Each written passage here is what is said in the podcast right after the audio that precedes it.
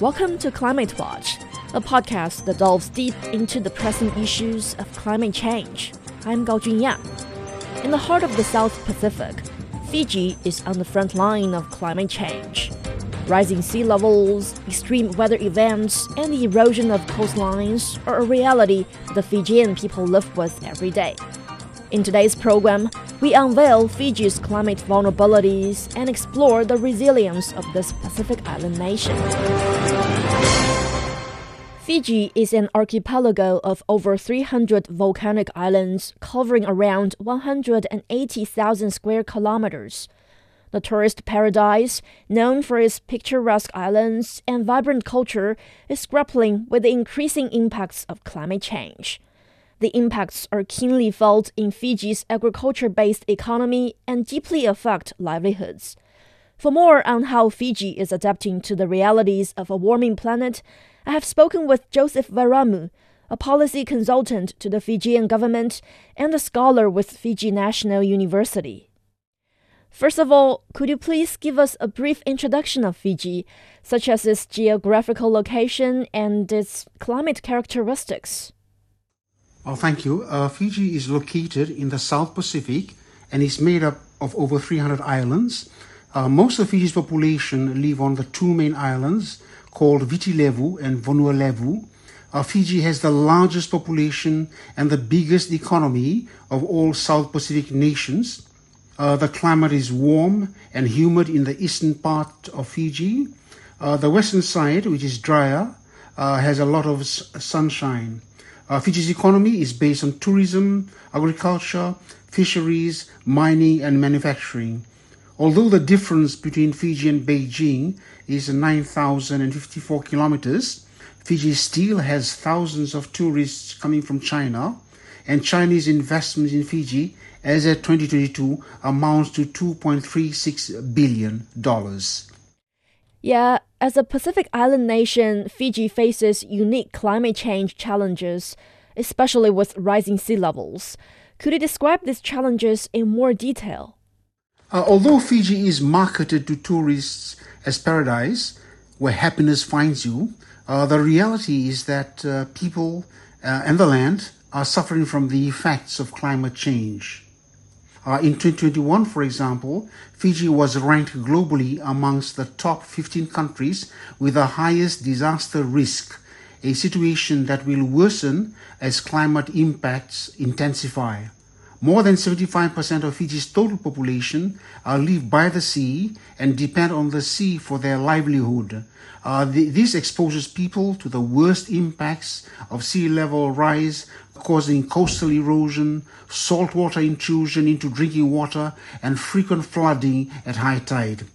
Extreme weather events such as tropical cyclones are repeatedly destroying electricity and water stations, roads, schools, and hospitals. Uh, for instance, Tropical Cyclone Winston caused the US $1.3 billion in economic losses. Yes, I think we can see now that Fiji is quite vulnerable to climate change. And personally, I know some communities in Fiji had to relocate to higher ground due to sea level rise. Has your hometown experienced similar impacts? Please share with us some stories about how people are adapting to losing their land. Uh, we're not so much my hometown, uh, but a village uh, close to my uh, Uh, uh, this village is uh, Vunidogoloa. Uh, the seawater covered all their homes. it was one of the first communities in the world to be forced into a government planned relocation because of climate change. They had to be relocated two kilometers away on the hills.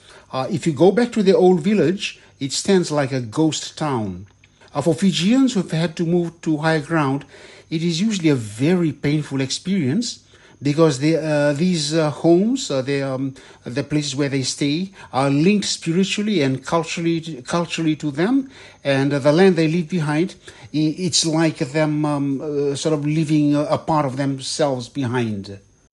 Yeah, I think I can totally relate to that. I think it's really heart wrenching, and you know, this is this is the reality. This is how climate change is impacting the world. People are already suffering from its impact. And moreover, Fiji is known for its rich ecosystems. How is climate change affecting the ecosystem, such as the coral reefs? Uh, Fiji is famous for its coral reefs, uh, but climate change is taking its toll, with bleaching causing 30 to 60 percent of reefs, uh, especially on the coral coast, to die. So global warming and rising seas are having a big impact on Fijians uh, living uh, in coastal areas.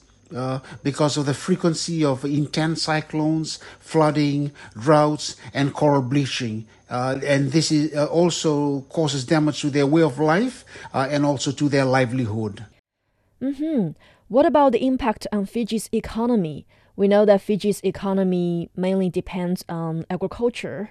What about the impact on its cultivation of sugar canes and the impact on the fishing industry? Uh, Fiji has extremely high exposure to tropical cyclones. Uh, Fiji is uh, one of the world's most vulnerable nations to climate change and climate related disasters. Uh, climate change impacts triggered a loss of up to 4% of Fiji's GDP. Agriculture contributes to most of the total economic uh, cost of climate change, uh, affecting 2.5% of GDP per year. Yeah, Dr. Veramu, you've pointed out a lot of the problems that Fiji is facing in terms of climate change. And what about the actions? What actions has the government taken so far to address climate change, especially considering the Prime Minister's dual role as Minister of Climate Change and Environment? Uh, the Prime Minister has been very um, uh, uh, strong in his uh, commitment to uh, dealing with climate change uh, adaptation and mitigation to help Fijians. To be honest, the climate change poses an ongoing threat to Fiji. to address this, the Fijian government developed Fiji's national climate change policy, and this policy was revised recently and uh, the policy, the climate change policy, is closely aligned with Fiji's five-year and 20-year national development plan and seeks to accelerate Fiji's progress towards achieving uh, the sustainable development goals and other national, regional, and global commitments. Sure. Well, in your opinion, what additional actions are needed to combat climate change in Fiji? What are the main challenges, such as financial or technological limitations? Fiji's um, um, national climate finance strategy offers three lessons for other countries looking to strengthen their climate finance provisions. Uh, Fiji's climate finance strategy identifies 12 economic sectors in need of adaptation and decarbonization, from agriculture to water and sanitation. One of the top priorities is protecting coastal villages against sea level rise and other climate related impacts. Other strategies aligned with Fiji's recently enacted Climate Change Act, which commits the country to decarbonize by 2050. Mm-hmm. Well, we know that China and Fiji have been collaborated on climate change over the years, including China's recent donation of solar lighting systems. Can you shed some light on the cooperation in low carbon and green development between Fiji and China? What future role do you expect China to play in supporting Fiji's climate actions? Uh, China has played a, a, very important role in um, uh, in Fiji's uh, uh green development and uh, the uh, solar lighting is uh, an important example of this. And under the Belt and Road initiative, uh, in 2022, the trade volume between China and Fiji uh, jumped up 21% to reach $546 million, making Fiji China's second largest trading partner in the South Pacific region. Uh, one key focus between China and Fiji is the green society we are building. Uh, the environment is very important because Fiji's tourism is based on the environment in a pristine, uh, beautiful island, and Chinese companies uh, will support this initiative. Uh, there's huge uh, uh, scope for cooperation between China and Fiji. Fiji has uh, rich fertile lands as, as well as favorable climate conditions for the planting of tropical crops, and the Fiji government holds a very welcoming attitude to boosting Chinese investment in local agricultural area. Uh, China and Fiji can cooperate more on fishing, inshore cultivation, and marine resource development, especially through the Belt and Road Initiative. Thank you.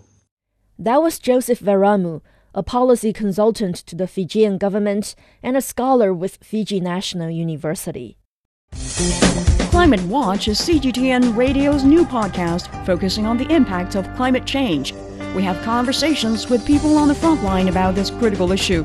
Listen to Climate Watch on all major podcast platforms and join us in taking action to save the planet we call home. Now let's follow Li Yunqi and look at the latest climate developments around the world.